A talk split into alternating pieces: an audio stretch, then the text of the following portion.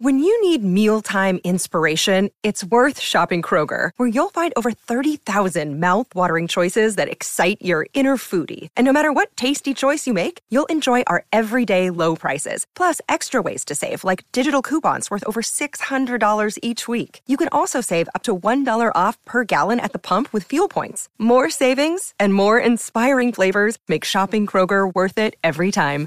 Kroger, fresh for everyone. Fuel restrictions apply.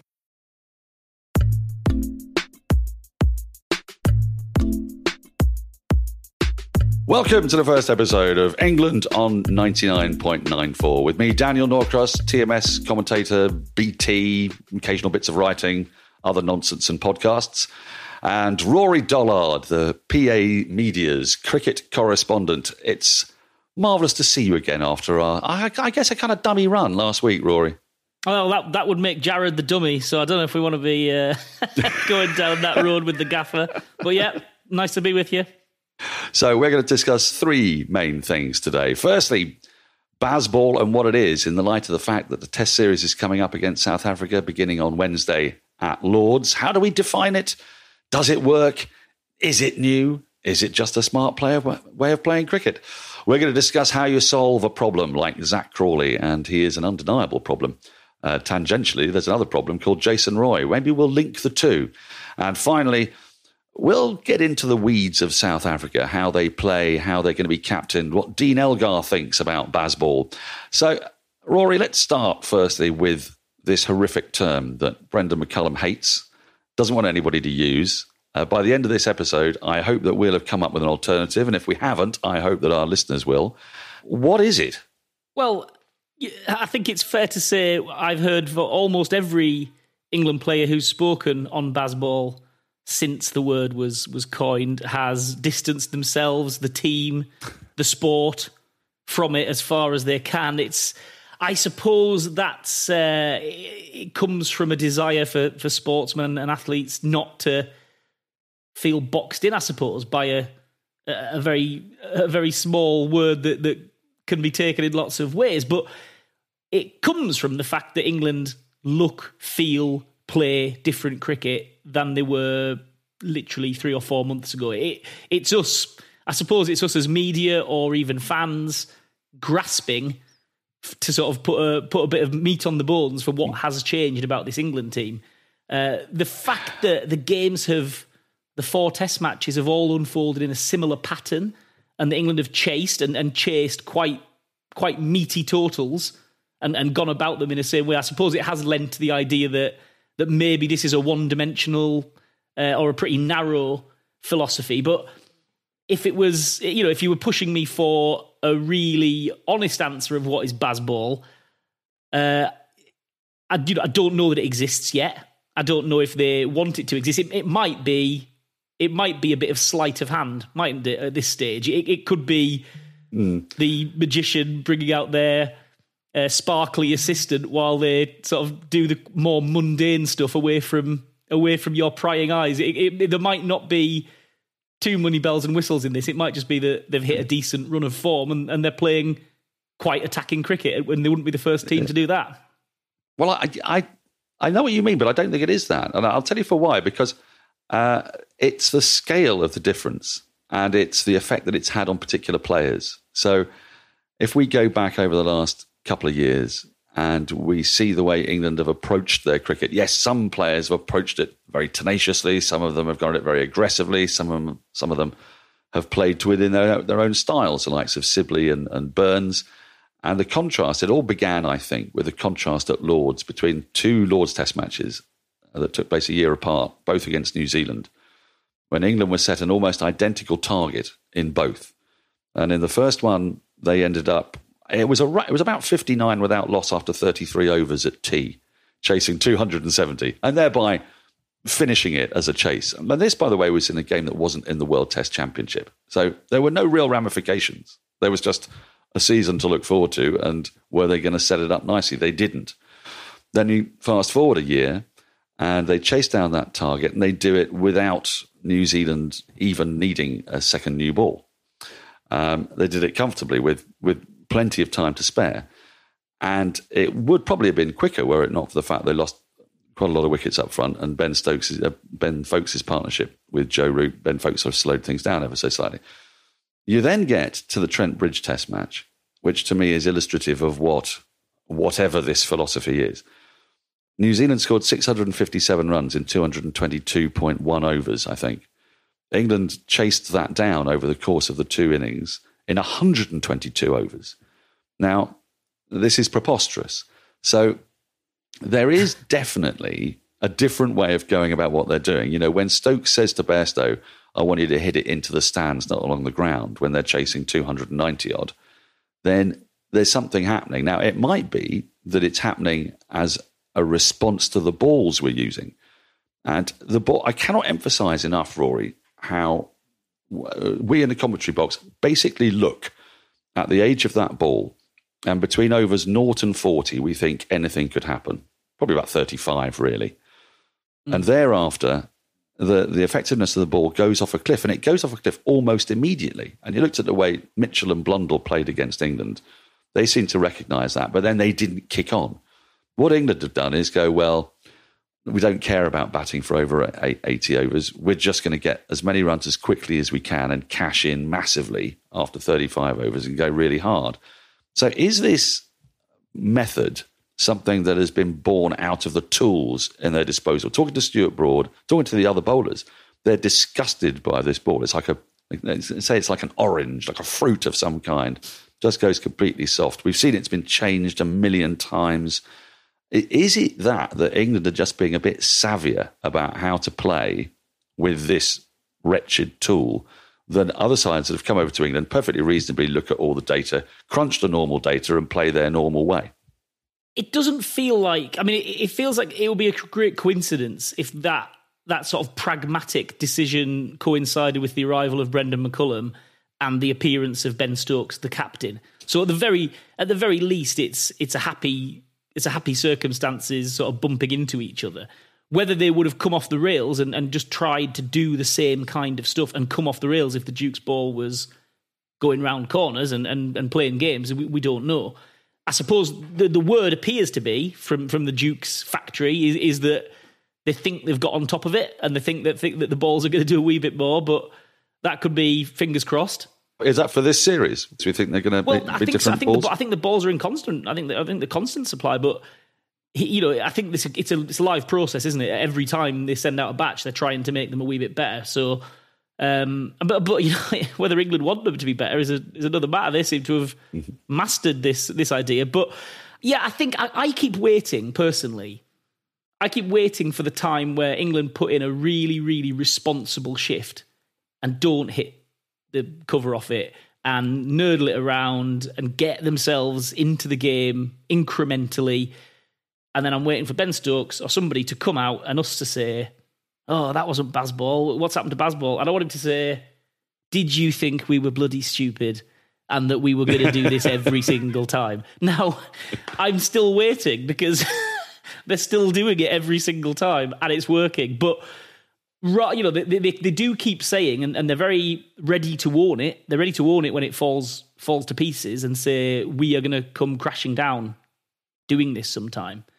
But mm. I would like to think once that does happen and they've tested the limits of time and space and and, and relativity, that they will come to a point where they'll play a little bit sensibly and go, this was never going to be yours to keep. This wasn't this wasn't forever in every single pitch, every single attack.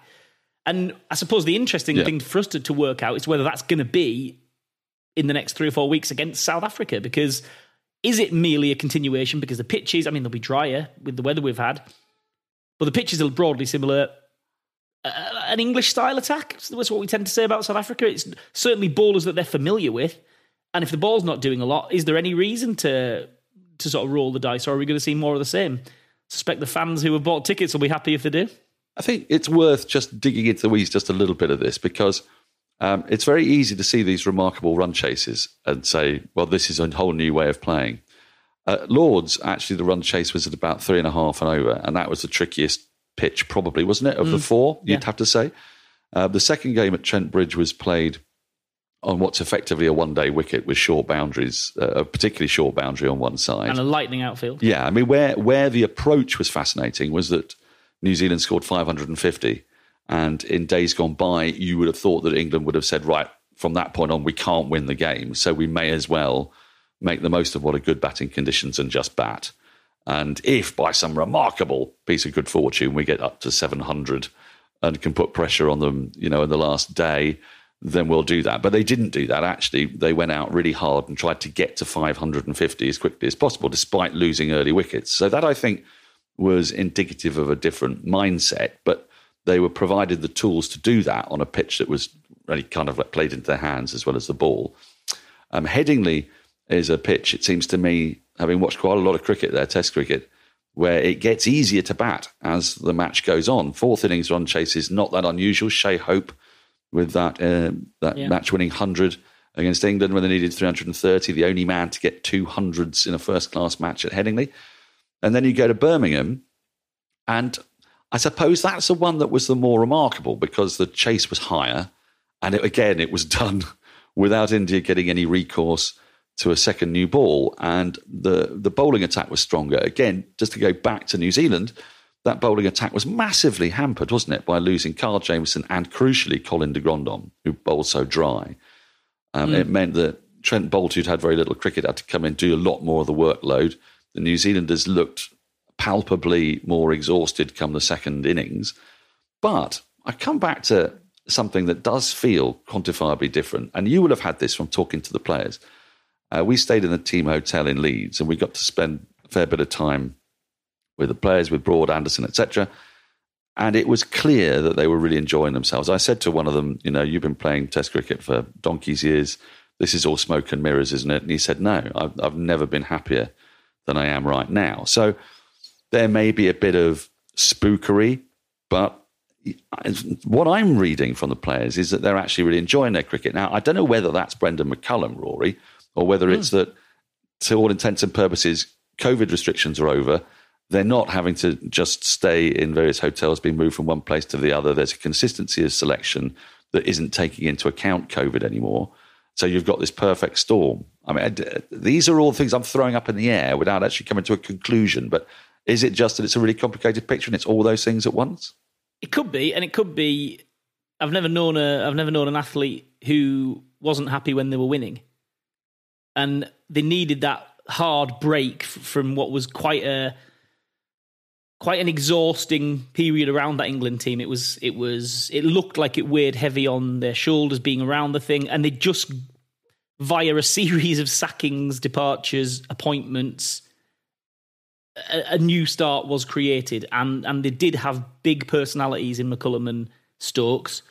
Teams teams basically the same, uh, but they, but they had a, they had a chance, and it was on at home to to restart. Now they could have lost any of those games. Those chases were I mean, that first chase, they, they, they shouldn't have won that game. You know, normal logic suggests that New Zealand got themselves in a reasonable position. Joe Root came out and and and really a lot of a lot had to go right, is what I'm saying. Joe Root could have easily. The question about Joe Root was how is he going to react to being back in the ranks? Maybe he'll have that little that little dip, and if Joe Root, for whatever his own personal reasons are, has a little dip, we set off on a different on a different track, and it's hard to build that momentum. But I think the the players are clearly having a good time. Genuinely, there's no there's no uh, joking around about that. That that's very hard to pretend. I mean, I, Jonny Bairstow gave a press conference in Edgbaston that was near enough stand up. Uh, people, people, were rolling in the aisles. You know, uh, that's not uh, that's that's not something that happens by accident. Things are going well. I just I think I think we'll see that manifest itself in more different ways as time goes on. I don't think we're going to see this test match rinsed and repeated infinitely. This isn't. It's not going to go like that. England will lose. They know that, but I think they'll also win and lose in different ways. I don't think people like Brendan McCullum and Stokes are.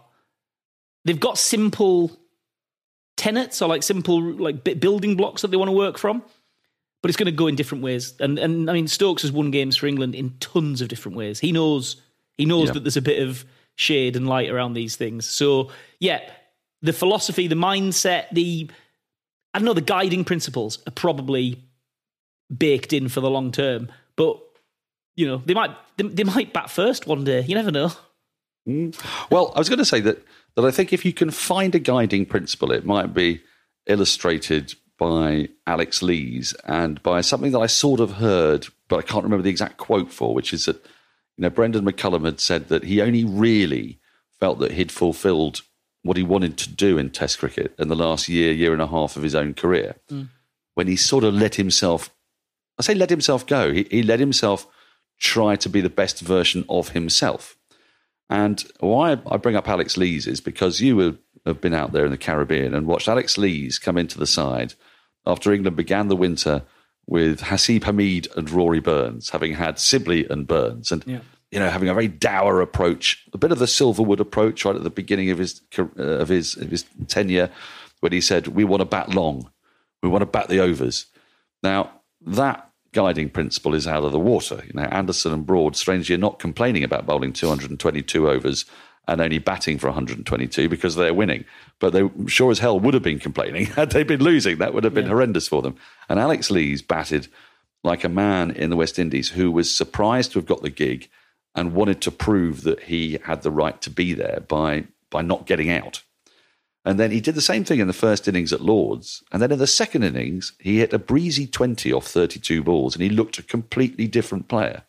From that point on, the positive approach that he's taken to, you know, try to hit the, the full length ball, drive it through the covers, all the things that got him into the side in the first place, that Durham fans and Yorkshire fans before that would have seen, we suddenly got to see something of.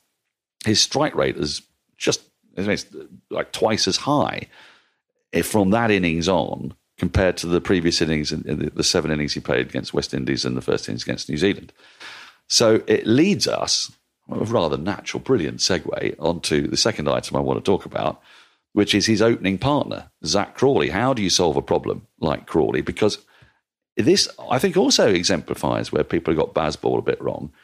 Crawley was sort of getting himself back into form a bit. He got a, handy odd, handy 40 odd by not playing the shots that everybody loves him for, you know, the, the on the on the cover drives, was starting to leave the ball. In the end, it was his undoing, wasn't it? He was he was yeah. bold leaving a ball, um, which which may make him reassess his approach. But it was as if he was trying to become the, the best version of himself. Now, the reason why we bring him up is that it's been a long trot of single figure scores with the, that occasional hundred but it never sort of really hinting at permanence. And if we think that Brendan McCullum's side has sort of discarded the likes of Burns because he doesn't fit with the, the philosophy, does that mean Crawley's in for the next three tests, come what may? Or is there somebody snapping at his heels that the team will never talk about because loyalty is so important mm. in this team, isn't it? And giving people that sense of comfort and freedom, that much we've seen. Um, firstly, is there a problem? And secondly, how are you solving it, Rory? Okay, interesting. So I don't know what you think. I thought there was a zero, not a zero, a five percent chance that they would drop Crawley for this series. People think, seem to think it was on the table because it was a natural break. You know, you you, you got through those four back to back to back tests, and then there was a natural break to reassess. Crawley didn't exactly go and stamp himself all over county cricket when he played. I didn't think it was plausible the way that the way that Stokes and McCullum had both talked about Crawley and, and backed him.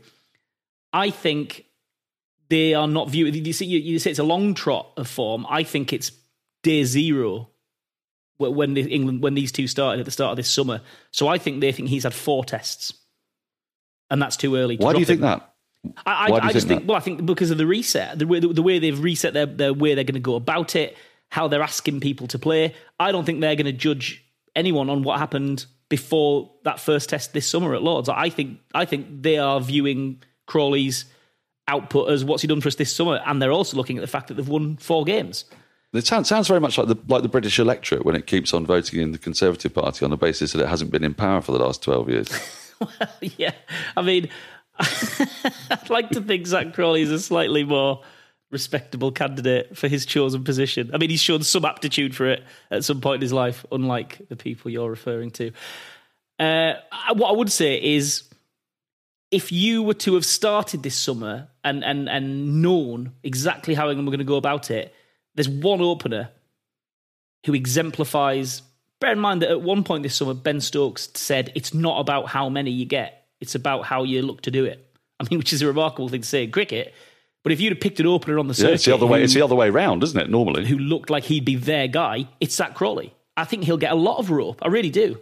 okay. Because he's got more shots. We know he's got more shots than, than all the other people who are challenging for that spot. He has the ability to play in the fearless way and sort of deliver. The case against is really simple, right? He hasn't got many runs and he's got an average of I don't know what's his first class average right now. Is it just dipped under thirty, or did he get it? Did he just nick it back above thirty? You know, it's Just dipped under thirty. Yeah. he, he- the, the, the case against is really obvious, and I think there's a, an element in the fan fan base or whatever that just thinks he is a non-starter. He's a lucky lad, and he really is swimming out of his depth, and he should be shuffled back into the pack. And I don't agree genuinely. I, I can see the case for Crawley, and it is the fact that he does exemplify and, and personify the way they want to play. He can he can play it. I see it. I I'm one of those people who looks at him and, and believes. I think he's probably a three more than he is an opener. That's where I'd like him to live eventually. But I do see I see what they see in him. Uh, there, there is a test match player there who could who could go on to do really good things. He, he his mind is not always certain, but but the way he speaks, we've all heard quotes. I'm sure I'm sure you've heard quotes but like I thought averaging ten in India was not a bad score on those pitches. he says some quite remarkable things, but he clearly that comes from genuine belief and maybe a little bit of entitlement along the way. But I think he'll get loads of rope from these two, and, and I don't think it'll take much to ink him in for the next couple of tests. It won't take 100. He doesn't have to get 100. I really don't think he has to get 100. I think he has to go about it the way they're asking him to. And he's like a loss leader in a supermarket. You know, like the, the Tesco's lose money on something that they stick at the shop, but they get you in the shop, don't they? They get you in there and spending other stuff. And I think Alec, um, I think Crawley is almost like a loss leader. He is personifying the McCullum and Stokes way. Yeah, and he might get out for 14, but he's proof that that's what they're doing. Well, I, I spend a lot of time in commentary boxes with ex players, and ex players are not 100% reliable because, like everybody else who's a bit older, then it's, you know, back in the day we would never have done this. What are these techniques, this, that, and the other? But I have seen and heard a regular gripe, sometimes mentioned on air, very often mentioned off air, which is, you know, if you look at Crawley's front leg when he plays a drive, uh, so frequently it's dead straight and braced, which of course makes it kind of tricky. If, if the ball's a little bit wider, that's not so much of a problem. But that ball that jags back towards you, and if that leg is braced and there's movement, then you can look a bit foolish. Your back comes way out in front, and you, you get out, you get bowled, or you nick off. And ex players are just just can't believe this. And what I did see in the the last test he played was I thought I detected a determination just to bend his knees at his stance. What I'll be interested in come Wednesday at Lords, well, probably Thursday, because it looks like it's going to rain for the first time in a month. Of course, it does. The rain dances, Test cricket. Uh, I, I'll be interested to see uh, literally his technique because we all know his hand-eye coordination is fantastic. We know his power. We know his height. We know his reflexes. He's taken some amazing catches. Took a brilliant catch in South Africa, of course. So we know he's got the uh, the building blocks to be a really great cricketer and a great sportsman. But is he is he willing to modify his technique ever so slightly? Uh, and my last word on Crawley is I think that there's a little bit of reverse snobbery attached to Crawley, which is you know this assumption that the commentators have all played golf with his dad and that you know Robert Key's been around him since he was four years old. I don't think any of that is true. and so the kind of idea that he's a golden child and, and he's yeah, but that he's you know he's going to get special. Uh, special opportunities to fail where other people don't, and I don't know that that is fair because you know top level sport it just doesn't work like that because you're in the public gaze Yeah. and people are used to getting dropped all the time. So I think that's very much a kind of psycho babble from the fan. But I think Yeah, I I think there's a genuine belief in Crawley, the player, and I think, by the way, Key is currently, you know, convening the selection, and I think he's staying out of it. I, I think I, I think he's mindful not to be seen to be too heavily in Crawley's corner. I, I think Stokes is is going into bat hard for him. Right. Well, that's a problem with Crawley if it is a problem. we will find out. And I will be fascinated to see how he gets on from Wednesday. But England have got opponents here, and we've focused an awful lot on England and their issues and and and how they play the game. What are their opponents? Their opponents, South Africa. They've played one warm up game. No side that tours these days gets good preparation, and it, I think it's only the English that continually whine about it. We didn't get enough chance in Australia. It rained. We had two days. Well, South Africa got to play in scorching temperatures at Canterbury against an incredibly hungry Lions side who racked up 672 at 5.74 yeah. runs and over. And won by an innings. Bazball, exactly. And it was it wasn't the first class game. There are a couple of interesting selections in there. I thought at the time when the ECB is supposed to be being bombarding us with the hundred that they managed to take Sam Billings, uh, Will Jackson, Harry Brook out of the hundred, where twenty two thousand eyeballs and free to air television would have been able to see them play, and send them to Canterbury in front of twelve hundred people with uh, you know who are mostly knitting. Uh, shows that they do have a bit of a, a, commitment to red ball cricket that perhaps their detractors don't uh, don't recognise. The wisdom of which is, is uh, for you to decide. Uh, but also that South Africa, albeit without their first choice bowling attack, looked a little bit vulnerable, didn't they? And I'd, I'd be interested to see how South Africa set up. Dean Elgar has been very clear that he thinks that all this Bazball stuff is nonsense. He's not interested, not interested in what England do. They're here to play their own, their own way. And he might well be right. He might well have the tools. But are we slightly overestimating this South African side? There's some fine bowlers there.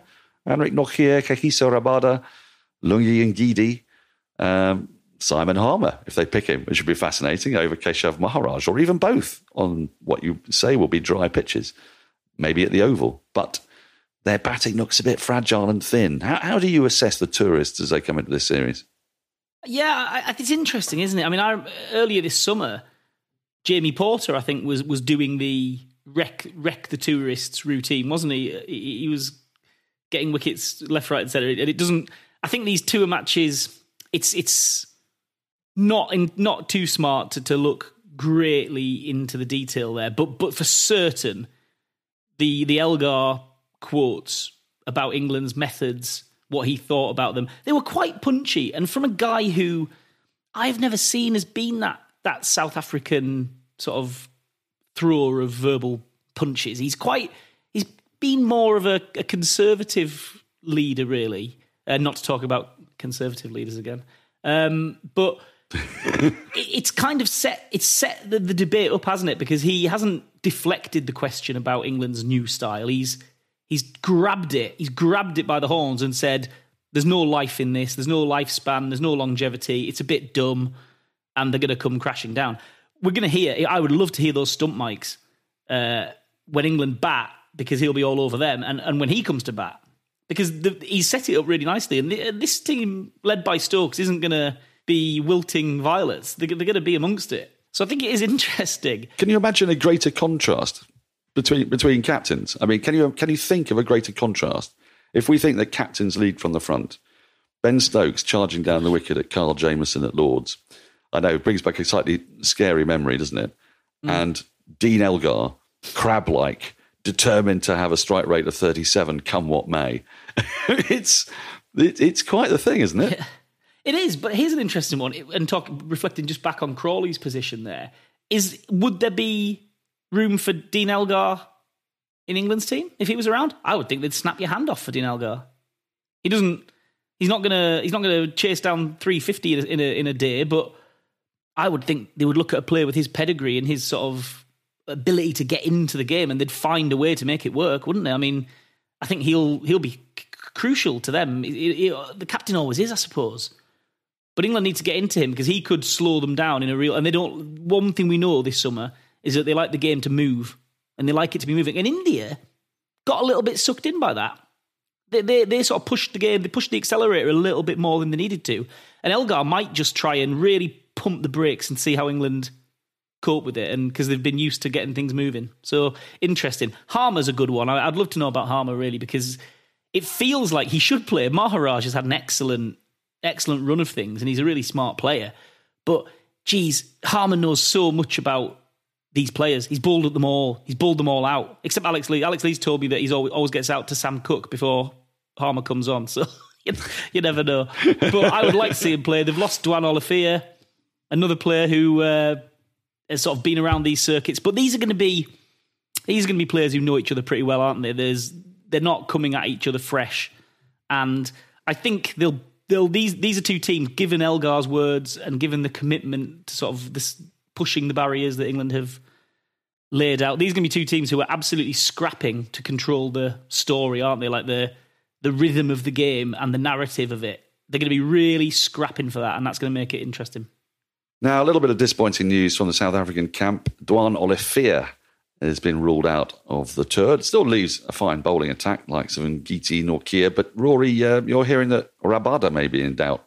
Well, yeah, he missed the Ireland, missed the Ireland games with an ankle uh, knock. I think he's said didn't play the tour match. So you would you would like to think, just from a spectacle point of view, uh, you would like to think that that's them looking after him, and that they're actually just timing his charge perfectly to uh, unwrap the ball at, at Lords because whatever your partisan views are, whether you're watching on TV, listening on the radio, got a ticket, you want to see Kagiso Rabada uh, play a test match. So hope he's fit. Um, and and yeah, they've got a few decisions to make. Other than that, it's not you know Nortje's not played Test cricket for about a year, I don't think. Uh, and Ngidi's there. They've, they've, got they've got. I mean, when do they not have fast bowling options?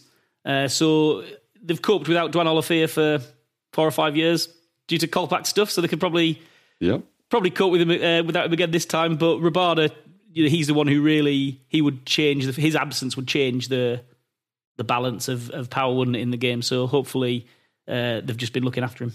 And just before we go, do you think there's any chance that by the end of this series we're going to see a couple of bolters? Might we see the romantics choice? Might Moeen Ali get a a run out at the Oval, which is known to have a little bit of spin in it. It's had a bit of grab in it, actually, for the 100 games. We've had this incredibly dry summer.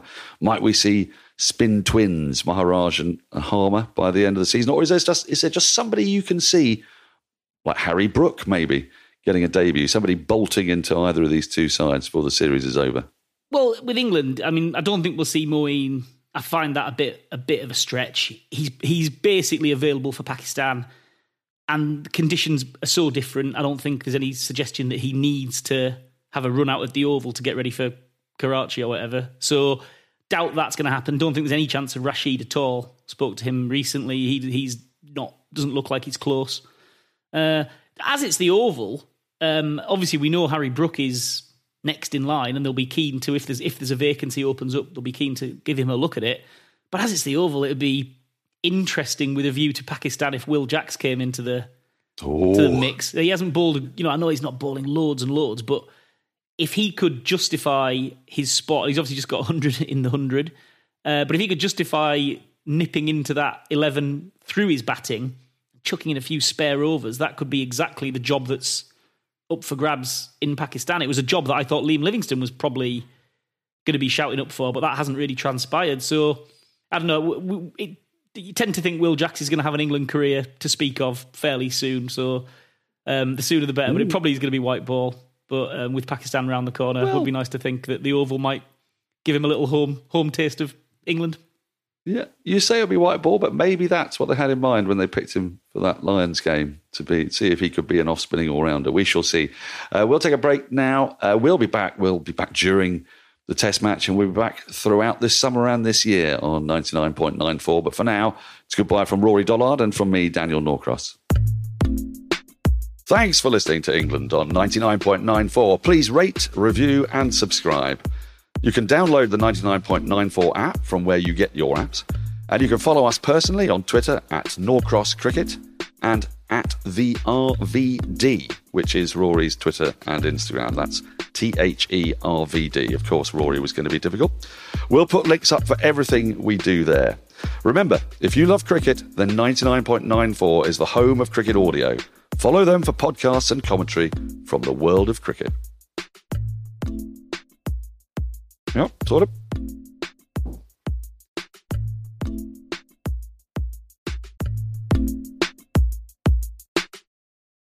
Hey there, my name is Michael Lamonato, and this is Pit Pass F1, a brand new podcast that'll take you closer to the action of the world's most prestigious motorsport. From Monaco to Miami and Australia to Azerbaijan, Pit Pass F1 is on the ground and has you covered. Esteemed F1 journalists Julianne Cerasoli and Chris Medland will take you inside the sport every round. They'll keep you up to date with the latest news breaking in Formula One and the most influential views shaping the world of Grand Prix racing. Every Friday, we'll be bringing you a track guide and race preview, and Chris and Drew will be in your feed every morning from Saturday through to Monday to keep you up to date on all the day's action on and off the track. So if you want to be in the know on the latest in Formula One, subscribe wherever you get your favourite podcasts and visit us at evergreenpodcasts.com. Pit Pass F1, a brand new show for Evergreen Podcasts.